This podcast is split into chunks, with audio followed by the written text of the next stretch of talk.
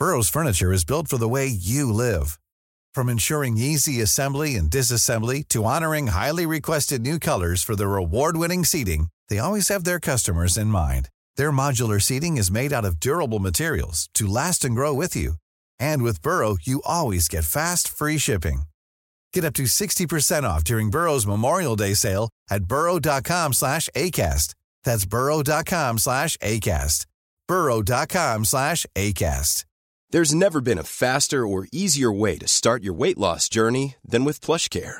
PlushCare accepts most insurance plans and gives you online access to board-certified physicians who can prescribe FDA-approved weight loss medications like Wegovy and Zepbound for those who qualify. Take charge of your health and speak with a board-certified physician about a weight loss plan that's right for you. Get started today at plushcare.com slash weight loss. That's plushcare.com slash weight loss. plushcare.com slash weight loss. What you're about to hear is part two on my MIT Enterprise Forum talks on media, technology, and political polarization. How did it come to this part two? And what we're covering in this one is niche media platforms and the fracturing of political dis- public discourse. So I got called back to talk about Parler as Parler got shut down. Um, worth noting that the slides are on the WordPress site, so reconsidermedia.com. You can go there and get those.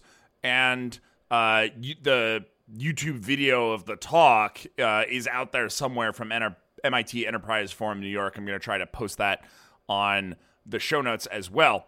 Uh, but the deck is really the thing to kind of follow along with. It's a lot of fun, and uh, you know, finally, those uh, we we've got some big patrons recently uh, who I just want to who haven't given me permission to share their names yet, but um, I just want to say.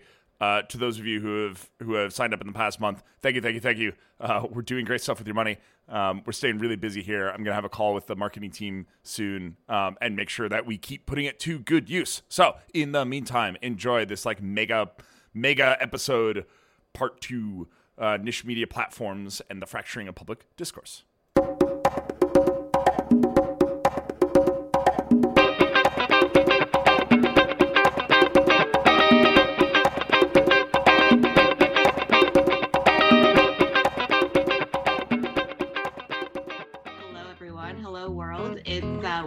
January 13th in the new year, 2021. Um, and we have our first uh, MIT Enterprise Forum community stream of the year with uh, Erik Fogg, who is uh, joining us from space, as you can see. um, but we're very excited. He is actually. Look, there's a time to be off planet, it's now. yeah yeah we'll dive into that um, but uh, he is actually um, a our second time uh, interviewee panelist he's joining us for a second time today and we're very excited to have him um, and for those of you who missed our first round discussion with erik it was just before the election in November, and it was very timely to actually have a conversation around media and um, fragmentation. And now it's you know mid-january 2021 we thought the world might be calmer but it turns out turns out maybe not. So um, we're excited to have erik and uh, and his experience. It's very timely. We'll dive into that. But before we do i do want to introduce erik to our virtual audience. So um, Erik Fogg is uh, head at Reconsider Media and co host of the Reconsider podcast and author of Wedged How You Became a Tool of the Partisan Political Establishment and How to Start Thinking for Yourself Again. Hmm. Um, he's been researching and speaking about political polarization and tribalism since 2013, long before it was cool. Very true. Um, Erik has his master's in poli sci from MIT and spent years working with various NGOs. Harvard, MIT, the UN, and various uh, private advocacy groups. And he uh, is now running a software startup. And interestingly, I found this part of your background most interesting last time, Erik. Um, Erik grew up in a very red part of Pennsylvania and then moved to a very blue part of Massachusetts. And having a foot in both worlds has enabled him to see how both sides of the political spectrum caricature the other and sparked his mission to create real dialogue that cuts through the noise. So again, very, very topical, very timely. Um, Erik, welcome back. Uh, we're glad to have you, and I'll turn it over to you. Thank you. I realized before I screen share, I should actually turn my notifications off for a bit. Perfect. Um, if I remember how to do that. There we go. Do not disturb is on. Okay, cool. Um, hi everyone. So, uh, oh, which part of Pennsylvania? So, uh, from way northeast Bucks County, right by the river. Um, so very much out in the sticks. And uh, I, I, well, actually, this is a good opportunity for me to screen share. Um, so I grew up around a lot of American flags and a few Confederate flags. Um, uh, and you know, and and the the the Confederate flag folks were uh, were actually some, like in their own way some of the nicest people I knew. Um, and you know, growing up around it, like I didn't really understand why it was odd. I've now learned since then why it's odd, but um, I've been a you know, uh, America is kind of my thing. Uh, my, some may say my favorite.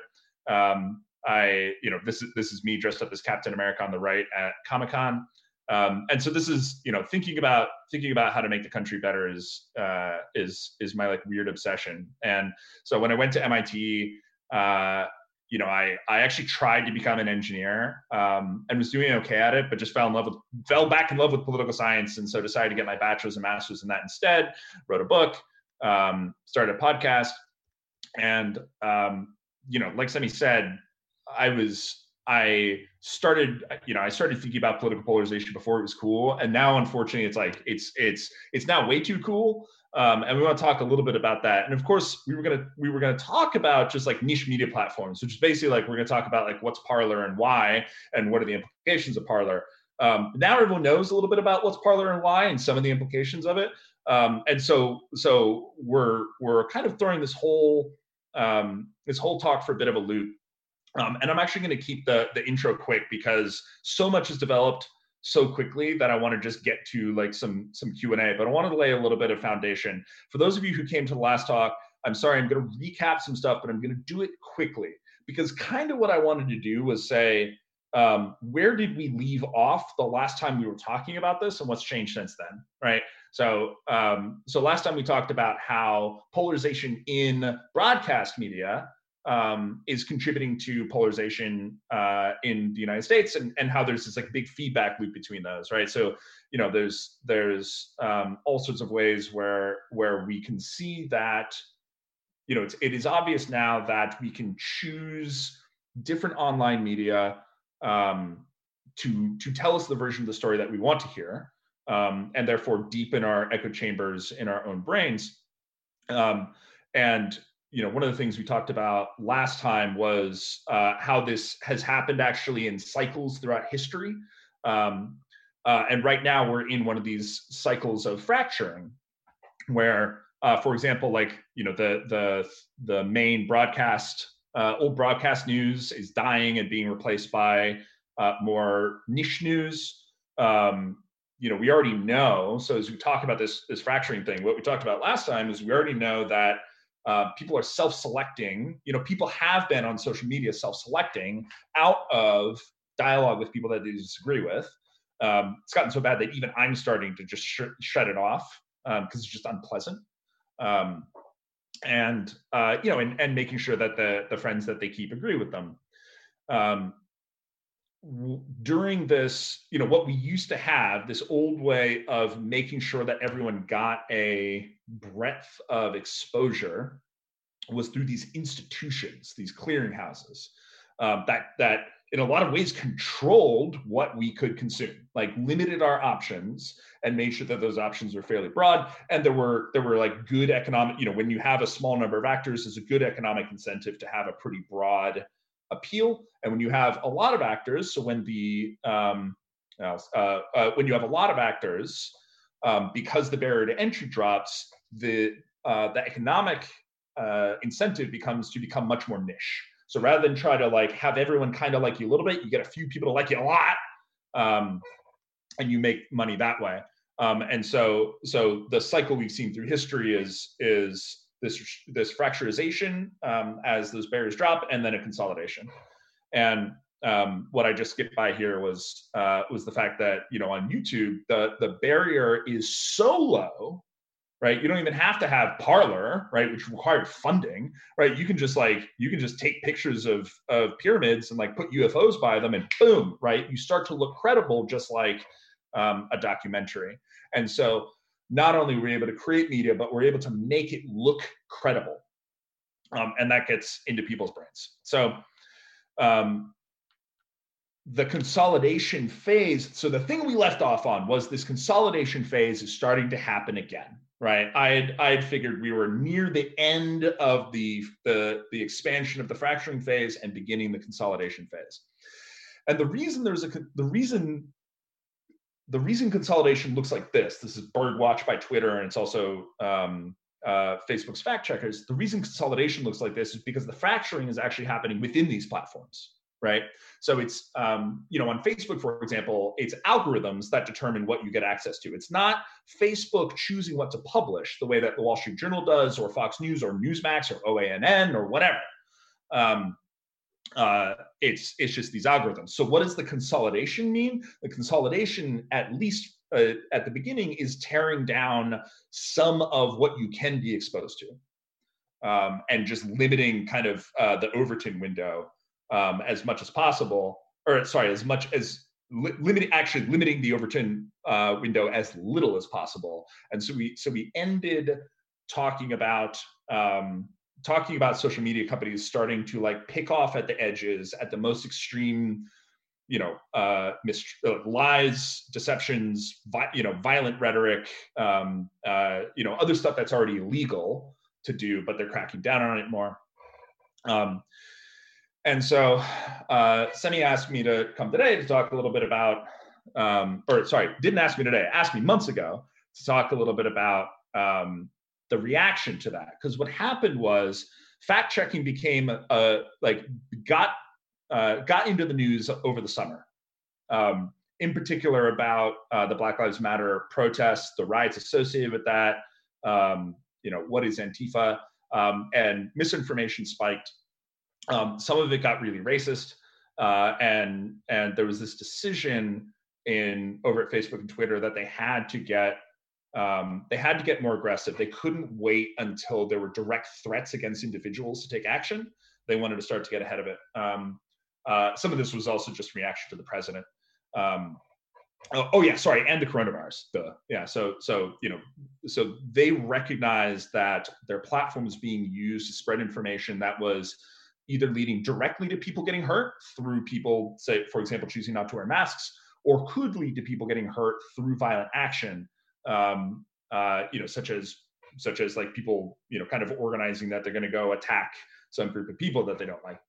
Um, and I'm picking on the right wing a little bit right now, but Facebook and Twitter were also used to organize riots, right? Um, like the the kind of you know not again most black lives matter protests were not riots but there were people who were like well this is a great opportunity to riot right and what did they use they used facebook and twitter um, to organize that and um, uh, so as they started cracking down on that um, in particular conservatives got really upset by this because um, because uh, you know unfortunately a lot of uh, like a large majority of um, sorry, a large minority of Republicans still believe that the election was stolen, right? So that there are some things that are just like they believe very deeply that just are nowhere close to true.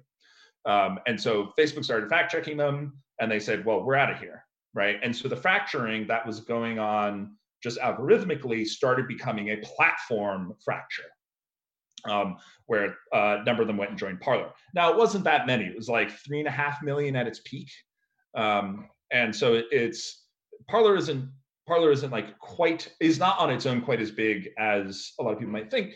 Um, and I actually think that that there were more wow that that the the if we look back a little bit like Parler only started to get big in mid 2020 and never really got a chance to become a dominant a, a super dominant thread as part of the national conversation obviously Parler was used to you know like it, it became a right wing, a, a, extremist right wing echo chamber was used to propagate um, uh, false statements about the election. Uh, a lot, like you know, a, a, lot of violent rhetoric was on it. Planning for the Capitol riot um, was on it.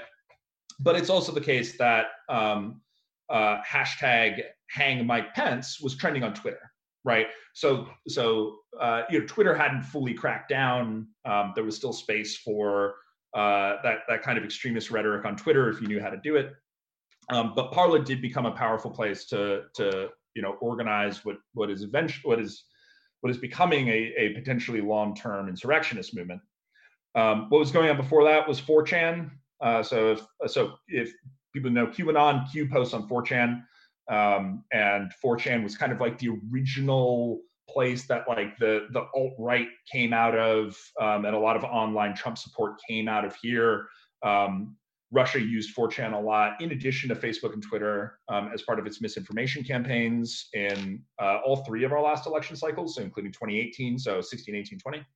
Um, uh, I, I, someone's going to ask me why hasn't 4chan been shut down, and I don't have a good answer for you. Um, so I'm just going to say that right now because it's kind, it's, it's a disaster. Um, uh, this little logo right here was the the Donald subreddit on Reddit, right? So this is part of the the the intra-platform fractioning um, or fracturing that happened before the inter, you know, it got shut down, right? So, so what happened? People fled and they just went somewhere else.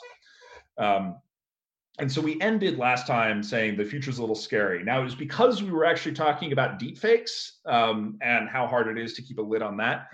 Um, but you know, I don't mean to be Nostradamus here. Uh, the future ended up being even scarier, even faster than I thought.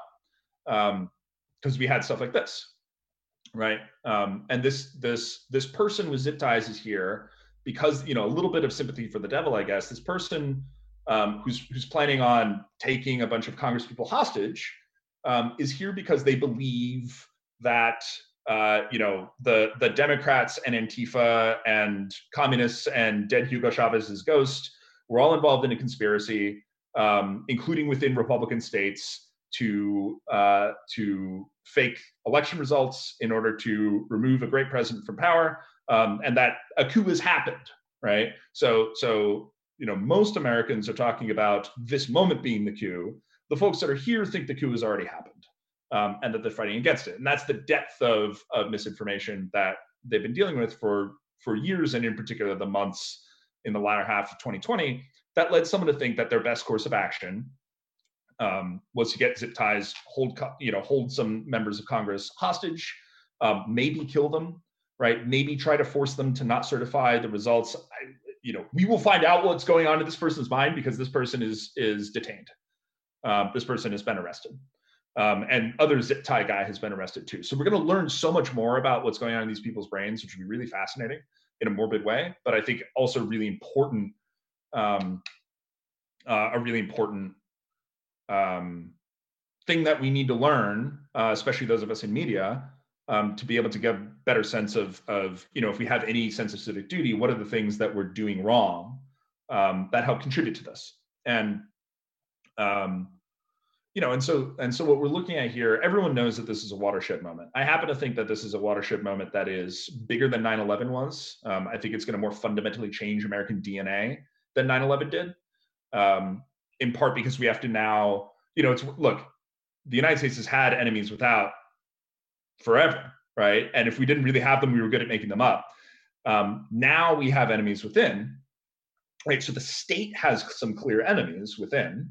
Um, this person is an enemy of the state, right? Literally attacked a building that is that that is if if there is any one building that is the state, it's the Capitol building. So the state now has enemies, meaningful enemies within um, who are planning more violent action. How many of them? Hard to say. Um, but it's also the case that Americans have reached this point um, where we all believe we have enemies within. Um, and depending on where you sit, uh, who that enemy is is different. Um, and so I, I do think that part of like the interesting conversation at this point is the whack-a-mole game um, that is about to start.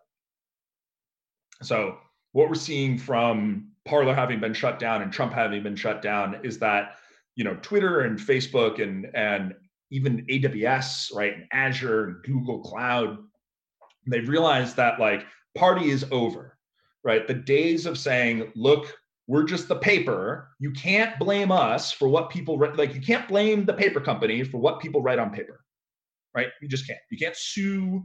You cannot sue the timber company for for a book that that you don't like or a book with libel. Um, and that was always the position of these these media companies. We're not editorial boards. We are the equivalent of online paper. Those days are gone. Um, and so they're trying to get ahead of it a little bit by taking some action, modifying their policies.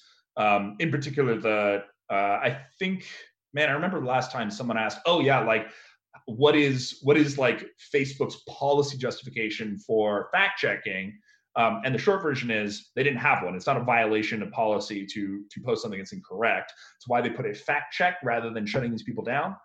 Um, but you know stuff like stuff like organizing uh, you know, like planning to take Congress people hostage is an obvious violation. Um, and it, and and it's not that they changed their policy about that. It's that they said, okay, we need to get more serious about enforcing it because enforcing it turns out is really hard because lots of people use your platform. And what are you going to do? Send, you know, like how many fact checkers do you need? How many people are you going to pay to try to police this?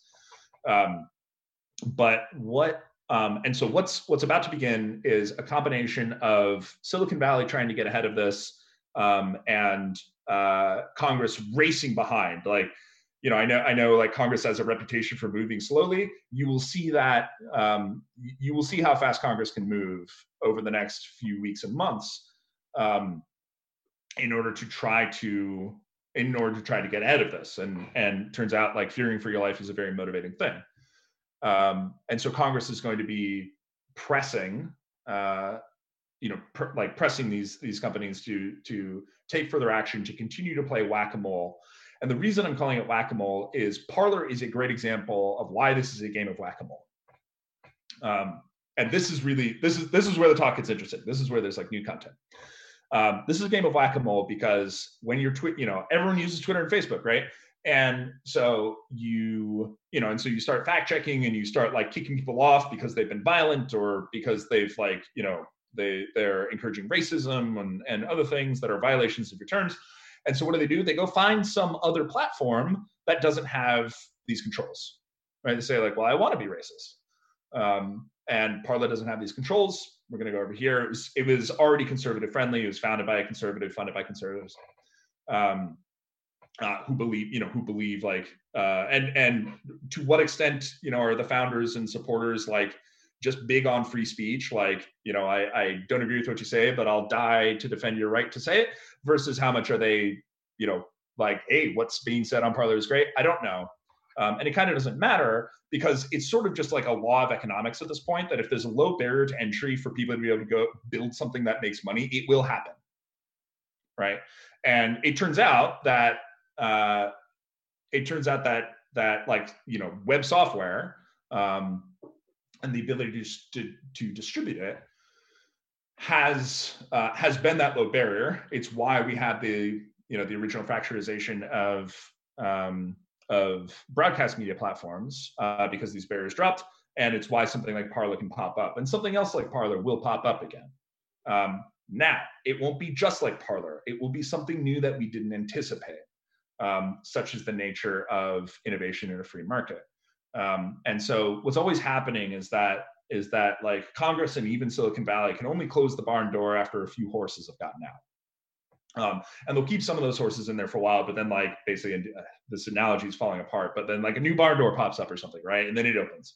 Um, and so you know, is there going to be another Parler? Not quite, because they're going to catch it sooner, right? So like the next social media platform that starts to become a place that people are organizing insurrection um, they're going to catch sooner. It's going to get shut down. And so what will happen is that the people who really want to do that, who have that impulse, actually will stop looking to apps that are that are gatekept by or gate kept by um, Apple and Google, right? Because what's happened, those have become those clearinghouses, right? So like used to be the Wall Street Journal, it's now the effing Apple Store um, or Apple App Store.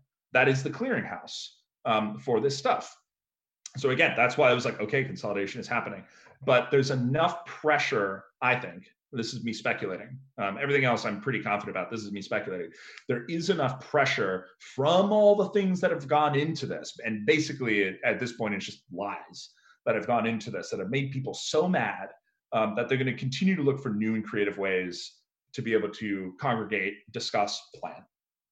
Um, the FBI is going to have a hell of a time over the next four years, and uh, you know, so so will Silicon Valley and Congress, um, and that's going to be the whack-a-mole game. We don't know what mole is going to pop up next. Is the point?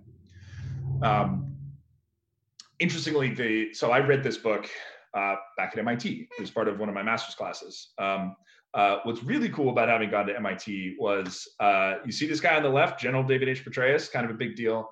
Um, you know, one of one of like Mattis, he's one of those warrior monks. Um, Steve, his son, was in my class, um, so we were both 09.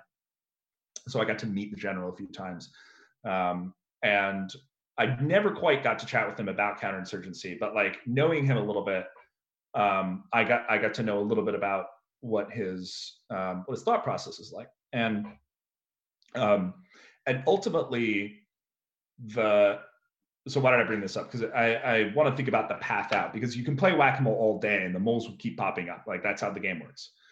What is the path out? The path out is ultimately a counterinsurgency, um, which is weird to say, but like here we are, right?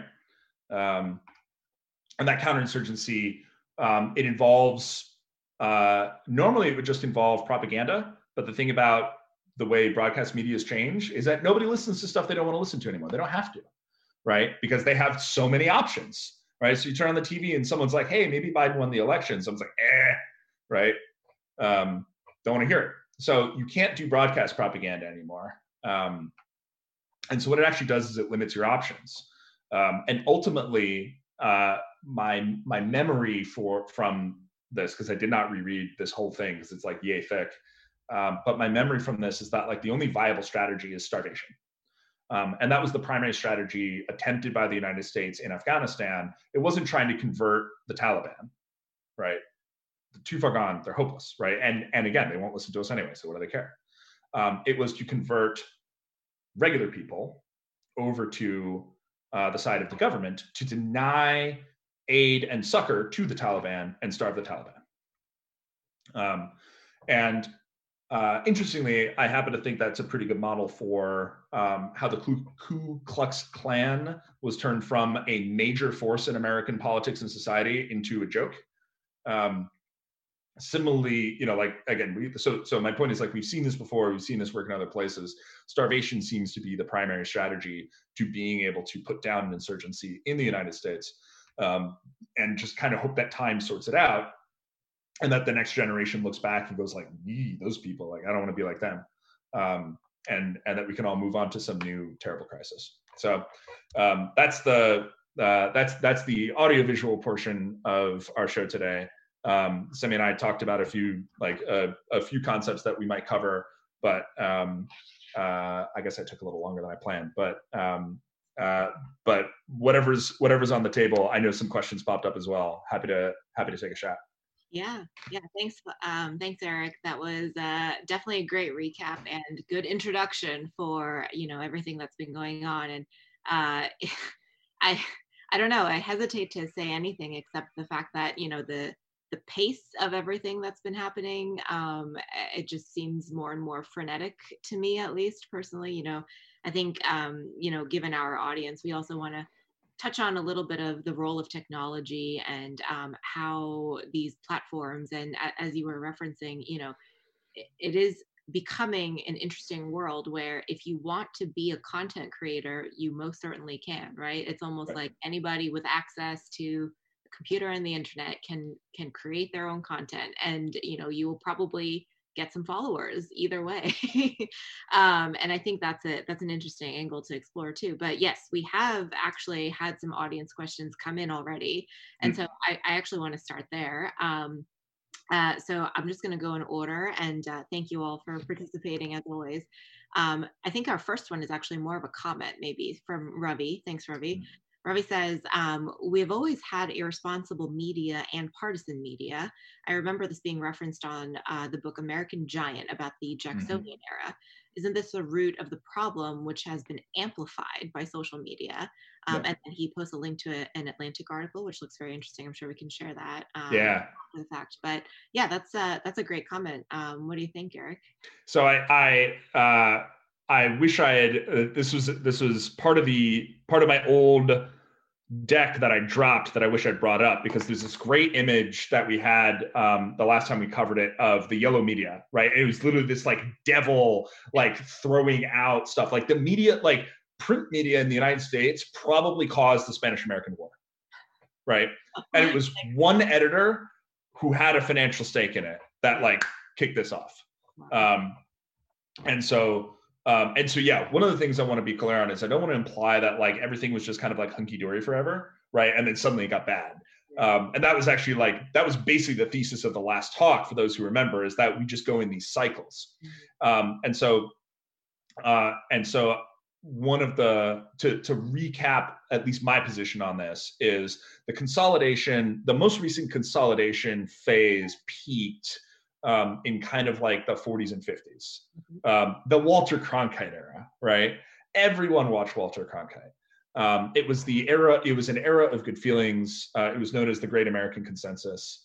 Um, it's not a coincidence that there were three places you could get tv news right? Um, it's not a coincidence that there were a couple big papers and there was your local paper. Very limited media options, um, and so the uh, and the consolidation effort that that led to that um, actually was bred by the irresponsibility of yellow journalism. Uh, because what was happening was that basically people got fed up with not being able to trust what they read anymore. Um, and so the the newspapers that dominated that came out of this, the Times, the Tribune, um, you know, the Sun, um, uh, they what they did was they actually voluntarily adopted industry-wide journalistic standards and said this is how we're going to do things. We're going to commit to it, um, and they ended up gaining market share that way. Um, and those journalistic standards applied to the ABC, NBC, CBS uh, news networks. Um, but certainly before before that it was a disaster the the kind of like hopeful note in this cycle is that it was like it was it was like capitalist consumer economic demand for better journalistic standards that drove it. It wasn't it wasn't government action. Um, now to some extent there was some threat of government action um, regarding regarding some of the yellow journalism.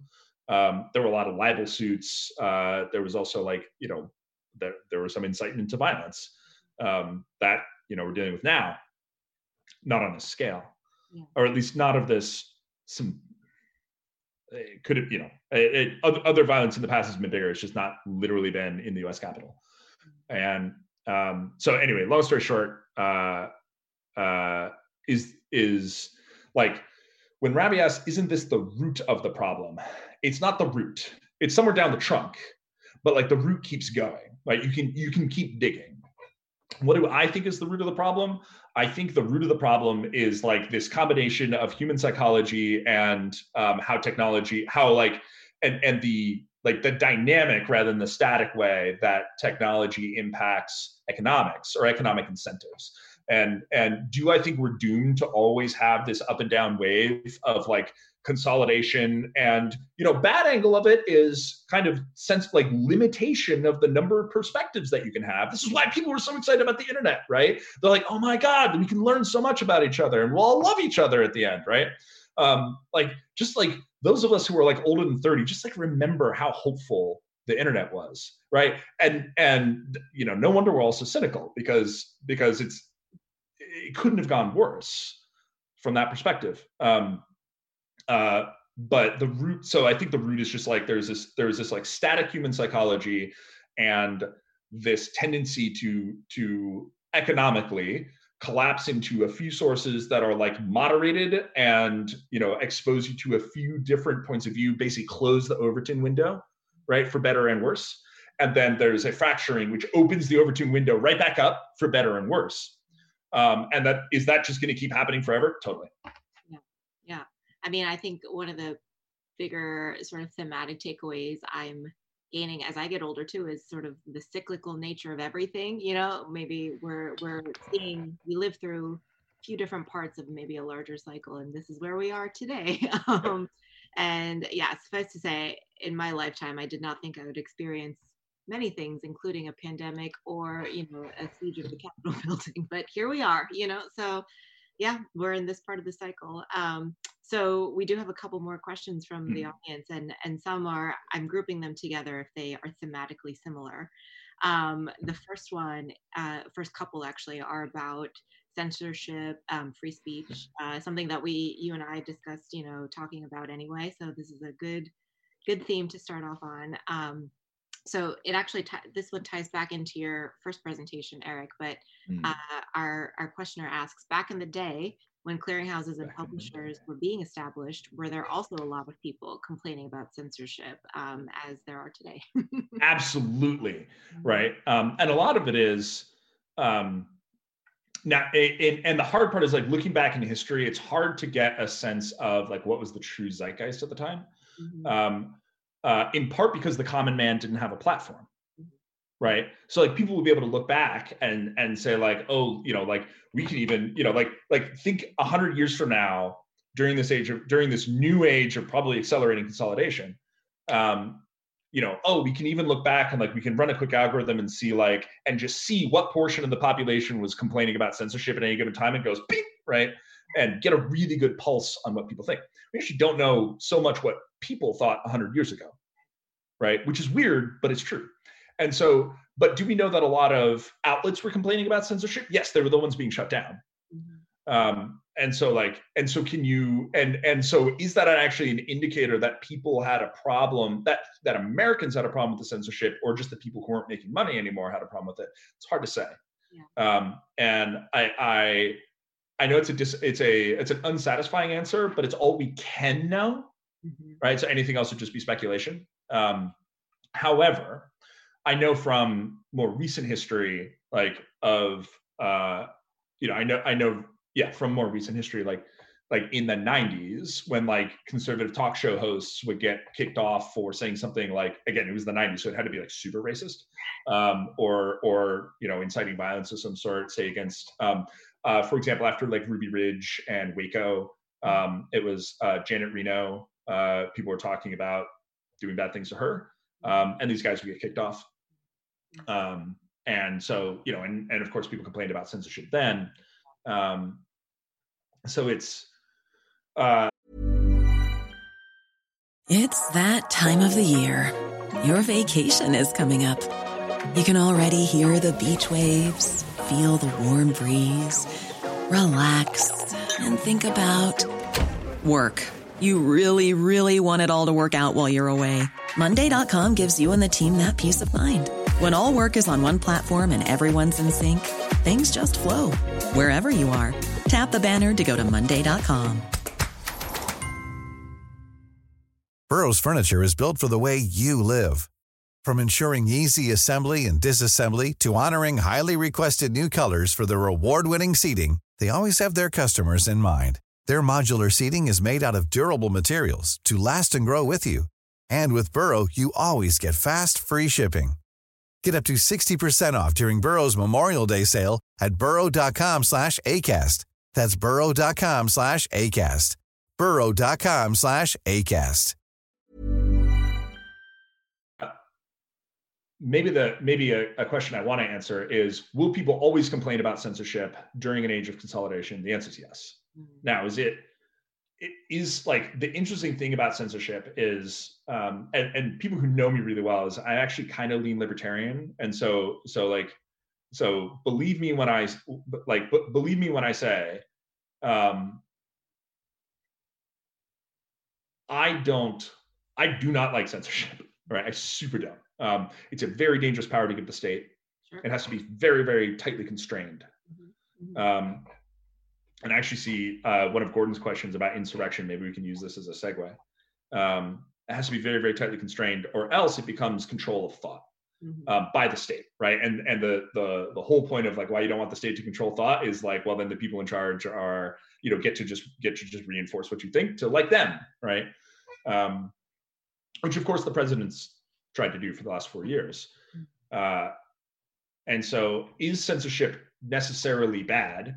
It always has some bad. Um, I think. And this is this. Is, so I'm getting into my opinion rather than like reality. Um, I think it always has some bad, um, but it's been um, introducing censorship through various means, either through government or through uh, corporations, has been, um, you know, has has been a constant throughout kind of world history. Um, and and one of the ways we can think about non-government censorship um, is just consequences, Mhm. right? So we can take away the word, you know. So for example, like Parler getting shut down.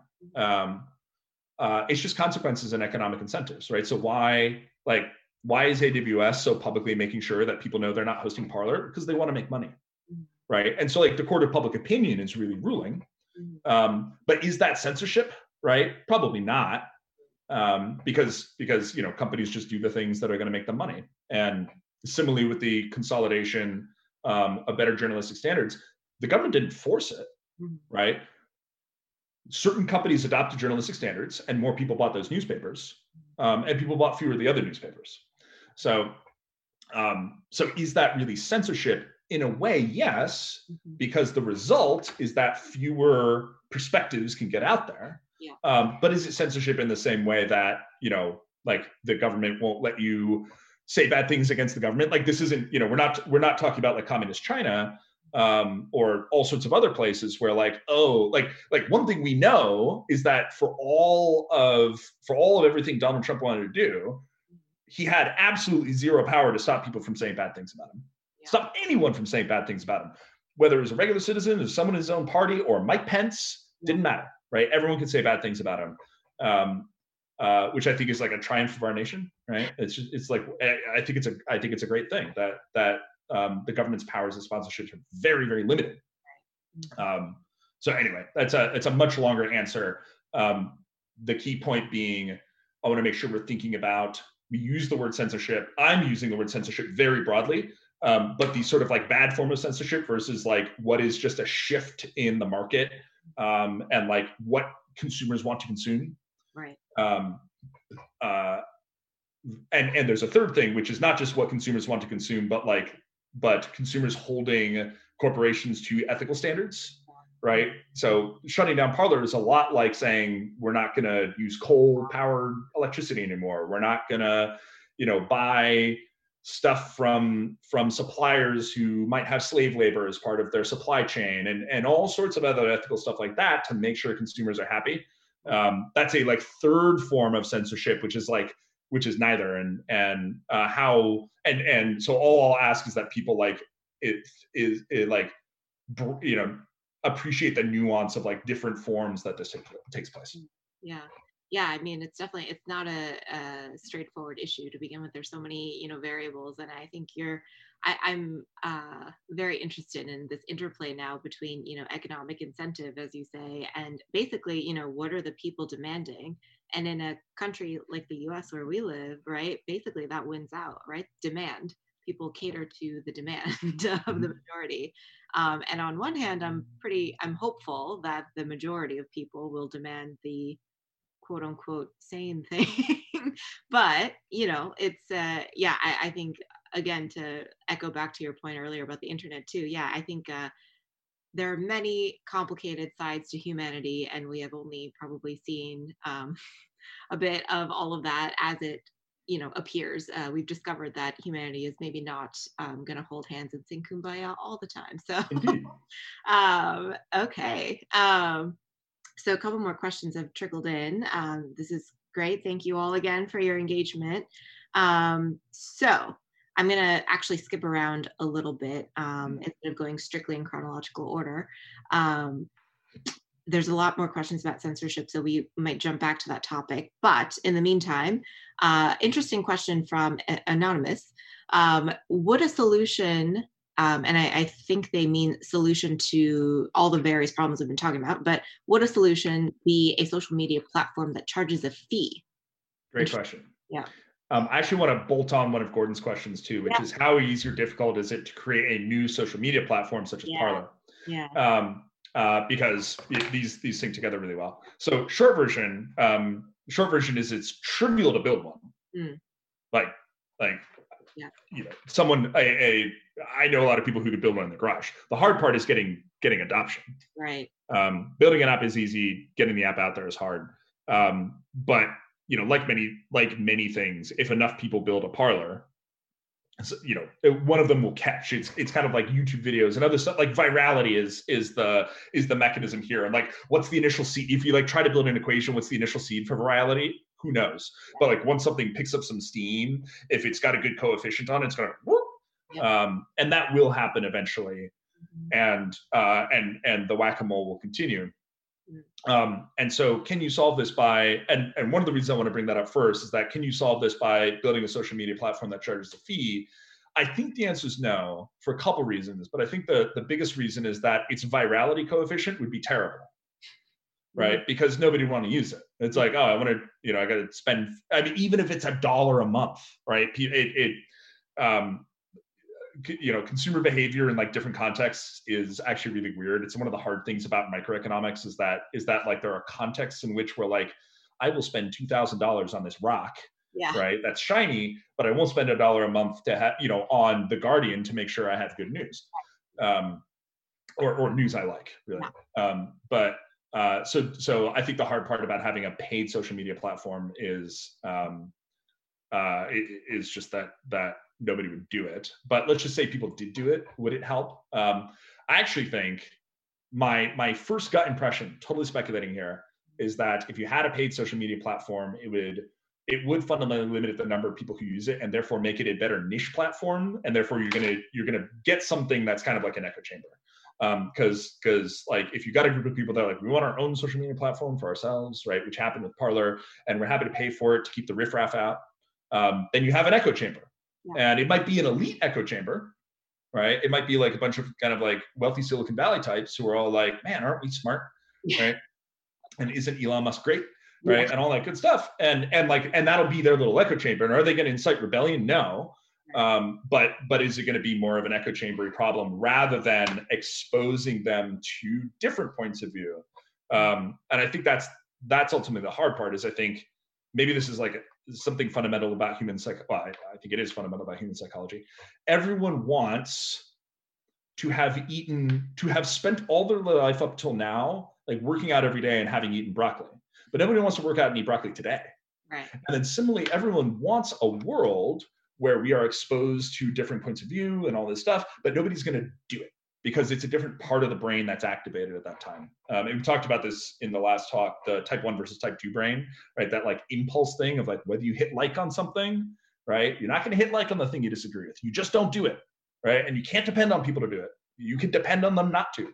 Um, and that's the really hard part about how do we get people exposed to stuff that challenges them when when our natural inclination is not is to reject stuff that challenges us yeah. Right. And the context in which we accept stuff that challenges us are either when it's from a trusted source, like my mom. Right. So my mom's like, Erik, you should think about that. Right. Yeah. I'm more likely to think about it. Um, or when I have to. So when my CEO says, Erik, you should think about that. Well, I have to think about that. So I'm gonna. Uh-huh. Um, but like when some like rando schmo on Facebook says, hey, you know, maybe the election was stolen, you've lost me. Yeah. Right. I don't care what what the next sentence is. Mm-hmm. Mm-hmm. I'm done. Right and maybe there's something to it right I, you know like or some other election maybe there will be something to it right but like you know my brain is going like ah crying wolf again yeah. um, and so i will never read the next sentence i'll just keep scrolling and move on to the next thing i'll be like there's a dog dancing right now i'm now i'm engaged yeah so i think that's that's the hard part i don't have a good solution right yeah i mean i think i think you know fundamentally we as humans we like to be comfortable right um, and we like to uh, not feel pain. And so those two things, you know, going hand in hand means that uh, a few people, I think, will go out of their way to do those things voluntarily um, on a regular basis. Um, that being said, um, yeah, I I think uh, another interesting question. Uh, oh, actually, I do want to flag one thing. Uh, mm-hmm. Mark says there are paid social media platforms through Slack, so you know it, it's I would be interested. Yeah, it would be interesting to see what the sort of data out of something like that and the usage out of something like that comes out to be. I don't know if you know, Erik, um, but no. well, Slack Slack is free. Slack is free forever if you don't mind 30 days of history being gone uh-huh. or past 30 days of history being gone. Mm-hmm. Um, I don't know how much Slack has been adopted as a like rando social media thing. What is cool about Slack is that whether using the free or paid version, it's like invite only. Mm-hmm. Um, and so uh, so so your echo chamber is at least is at least deliberately constructed and most of the echo chambers are good echo chambers they're companies yeah. right so they're companies who like have a united mission right and a goal and so the big echo chamber is like win win win win win right let's like let's like work together and do really well great great place to have an echo chamber so um, mark makes a great point there there are there are there are it's it's less about the paid and more about the like exclusivity, the invite only thing. Mhm. Um, uh, but it's certainly not a good way to get exposure to new points of view. Yeah, yeah, definitely. Um, okay. Uh, so uh, this is interesting. Can you clarify, Erik, your thesis on the way out of this mess um, to starve it out? And I, I think this is something you mentioned in your in your presentation, but starving it out. The last topic about you know insurrections, I think it was, or in Yeah. counterinsurgency. Um, yeah, can you expand on that a little bit more? Yep. Um, and I just typed an answer to Mark's uh, Mark saying something. So Great. Um, uh, so yeah, the the uh, I don't have a particularly well well articulated answer even in my mind. Um, so the starvation, um, the starvation, start starving. You know, with the Taliban, what you're actually starving the Taliban for is material resources Mhm. because they have to keep soldiers in the field. Mhm. Right? Those guys got to eat. They need ammo, um, and so they need money. Where do they get money? They're not the state, right? So what do they do? They occupy territory and tax people and pretend to be a state, um, and so you deny them territory so that they can't tax people. Mhm. You deny them um, productive resources, so deny them the poppy fields, Mhm. and you deny them um, donors, right? By saying like, don't donate to the Taliban; they're bad Mhm. right? And look at all these people they killed. Right. Um, and so if you deny them enough of these material resources, they starve. They Yeah. become irrelevant. Yeah. Um, and then easily defeated by the army. Um, and so, you know, what we ideally want in the United States is not to be in a wartime mentality. There are, I mean, there are going to be like r- right now, like the DC is like going bananas on arresting people, um, and there will probably be hundreds and hundreds by the time they're done. Um, and so, and, and that is certainly part of counterinsurgency is like the active insurgents have to be contained in some way. So you, you take the people running around with guns, shooting things, you put them in prison. They can't hurt stuff. But but the idea of an insurgency is that there's an ideological driver Yeah. that keeps insurgents coming out, right? So you can't like you cannot kill your way out of an insurgency. Um, is is part of Petraeus's position, and so you have to start it. So what does starting look like in the United States? We're not actually fighting a war, um, and and as much as you know, look, I know, like I don't want to be too hard on people sensationalizing this, but it's not a war yet. Um, and it's not close to war yet. What it is is is um, you you have like well, I mean, what it is is insurrection. Um, there was an insurrection, and you now have a lot of people who have checked out of the system, right? Don't believe in the democratic system anymore. They don't believe elections are secure, and and um, and so their position is actually. I remember I've said this before, and I'm now starting to eat my words, but I've I've said the following: there are four boxes to use in the defense of liberty Mhm. uh, soap, ballot, jury, ammo, use in that order. Uh-huh. right? And all of us gun nuts have have had this fantasy that like, oh, the time guns come into play against the government is when the government becomes a tyranny and the people, as this united block, the people rise up. Right. And the, the reason this fantasy is wrong isn't that like I know a lot of people like there's no way the American you know the American people can beat defeat, defeat the US Army. It's like, look, dude, if Viet if like the Vietnamese and the Afghanis could do it, we have a lot more people, we could do it. Right. So so if the United if the American people were united against the federal government, um, it, it, the federal government wouldn't stand a chance. Right. It should be it should be very one sided. So so but but so there's a different reason it's a fantasy. The reason it's a fantasy is the United the American people will never be united, right? This is what we've learned. Is like both of like everyone agrees there's a coup going on, but everyone disagrees on who's launching the coup. Yeah. Um, and so that's the but anyway, that's the hard part. So you have um, so how do you starve the group of extremists who are contemplating who, who have reached the point where they think, you know, along this line of boxes, that ammo box is the last one they have left because their liberty is at stake because Donald Trump totally won the election. How do you starve them? Um, that's the you know that's obviously the group of people you have to go after. Um, the way you ultimately the way you starve them is, I think, um, the same way that the KKK was starved. So you take everyone who's not there, Mhm. and you get credible, trusted sources to uh, to say that they're crazy Mhm. um, or that the president is is bad, right? So I think, for example, one way to starve the insurrection um, would be for like you know Sasse and Murkowski and Graham and Romney and McConnell to get together, get enough Republicans to vote to convict the president, and convict the president. And what's going to happen is you're going to have a lot of people that go like, "Holy freaking smokes, um, this is serious." Mhm. Uh, in in a way that like they're enabling of him in the past, and they're and they're kind of like brushing off his comments, right? Um, in the past, fueled the insurrection.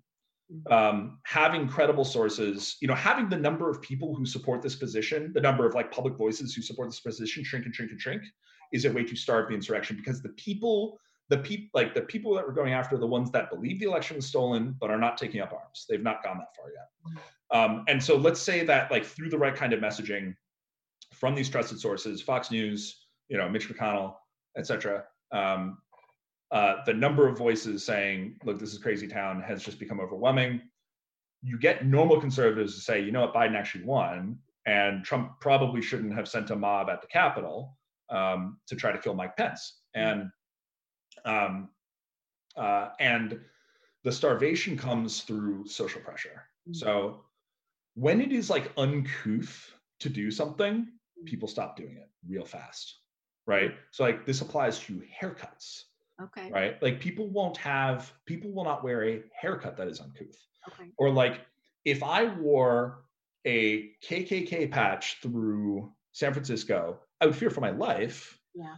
but um but but even if i didn't i would just get heckled and screamed at all the time Sure. and i would be like okay not gonna do that right i might even believe it but okay not gonna do that now of course there's been a lot of attempts by liberals to shame conservatives and it backfires Mm. what conservatives need is conservatives shaming conservatives again people that they trust Yeah. um, people that they look up to Right. shaming them and, and they're going to have this moment of like oh man maybe i shouldn't and and so you know the way that starvation pattern happens is is trusted leaders shame normal conservatives normal conservatives shame kind of the radicals um, and everyone who's on the fence Yeah. right? So it, so when someone like on social media is like i'm going to storm the capitol like if all of his friends go like what is wrong with you you idiot? Right? Like what a lame yee thing to do um, they're less likely to do it rather than other people sto- rather than people their friend group stoking their fantasy and that's exactly so that's the i know this is a long explanation but that's the point of starvation it's starving people's like starving their motivation starving their social uh, reinforcement Yeah. Yeah. I think, I mean, yeah, I definitely, as a, as a course, not, oh, so, uh, as a brain and cog sci major, um, back in the day, I think, you know, from a psychological perspective, yeah, people like getting to people's motivations and why they do certain things. I think that's a pretty powerful reinforcer of whatever kinds of behaviors manifest, right? So, um, yeah, definitely an interesting point, and uh, perhaps uh, we can make insurrection uncool again, or you know Exactly. whatever, whatever it may be. Um, but yeah, I agree with you. I think that that network effect too of you know reinforcing certain ideas or not is definitely powerful. Um, so so we are already in our last few minutes, but I do want to bring up one more. One last question that maybe i'll keep my answer quick this time Oh yeah, no, we love it, Erik. Yeah, no. If people can stay on, you know, we'll keep it going for a little bit past. i can't okay, Yeah. so because we have a hard stop, um, last thought on maybe have it, having it wrap all together. Mm. Danielle says, um, "What are your thoughts on uh, documentation? So how social media platforms overlap with documentation of government statements, um, and how they are archived. So so maybe let's make it a little bit broader and say." uh, is there any you know can you see any benefit possibly to having some of this uh, history of the let's say crazy statements um, documented on a public platform is that a good thing is it a bad thing to take it away what do you think Sure. Um, so, uh, absolutely guarantee there are archives of everything posted on social media all the time. Um, the people with those archives are the NSA and the FBI. Mm. So it's there, Mhm. um, and it can be used as evidence against you. So, um, so everyone who like everyone who like posted on Parler, like I'm going to storm the Capitol, right? Like that will cut. You know, like there's going to be a prosecutor who holds that up. It's like remember the part where you said you're going to storm the Capitol and capture Nancy Pelosi, and then you tried. You're toast, right? Um, now, in terms of so that stuff is is backed up. Um, I'm I'm almost I'm almost certain that like news organizations such as the Washington Post have probably archived all of President Trump's tweets as well. Mhm. Um, and so, in terms of archives for research, um, is it going to be out there if it's if it's important? Almost certainly, right? Is anyone in charge of that enough to guarantee it? No.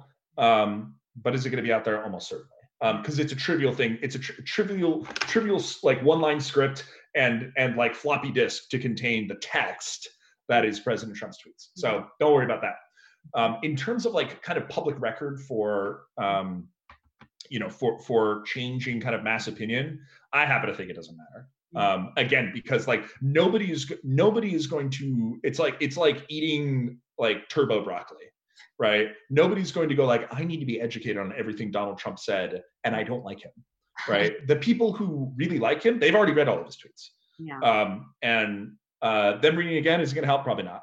But the people who don't like Donald Trump, like they're not going to eat broccoli to the level of going like I am going to read everything Donald Trump said in order to be able to better be able to understand my fellow American who thinks that the election has been stolen. Um, so I think I think from that perspective, unfortunately, it's irrelevant. Um, uh, just again because of the same human psychology, like the part of our brain that interfaces with social media is so it's the elephant rather than the rider, right? Um, so I happen to think it's going to be relevant.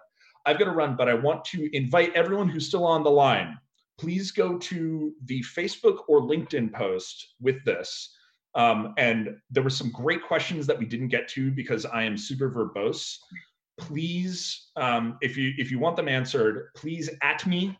So at Erik Fogg, E R I K space F O G G, um, on the LinkedIn, you know, in a thread on the LinkedIn and the Facebook post, and I will reply sometime in the next few days. Um, to your question because some of these are super good. I'm bummed we didn't get to them. Um, and uh, I'd love to, you know, you'd be able to pin me on public record about a few things as well. Awesome. Awesome. Thank you so much, Erik. Thank you, everybody, for your engagement. This was fantastic. We may have to do a part three. We'll see where we go from here. But uh, Erik, as always, it was a pleasure. Thank you. Absolute ball. And yeah, and thank you all for your time and have a great night, everyone. Thank you. Yes, have a great night. Stay safe, wear a mask, uh, and uh, don't commit insurrection. It'll bite you in the butt. Yeah, exactly. All right.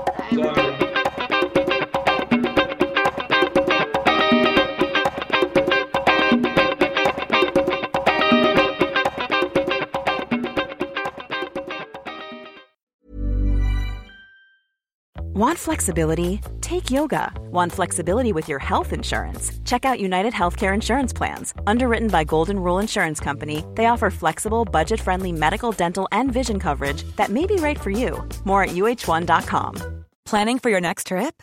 Elevate your travel style with Quince. Quince has all the jet setting essentials you'll want for your next getaway, like European linen, premium luggage options, buttery soft Italian leather bags, and so much more and is all priced at 50 to 80% less than similar brands. Plus, Quince only works with factories that use safe and ethical manufacturing practices. Pack your bags with high-quality essentials you'll be wearing for vacations to come with Quince. Go to quince.com/pack for free shipping and 365-day returns.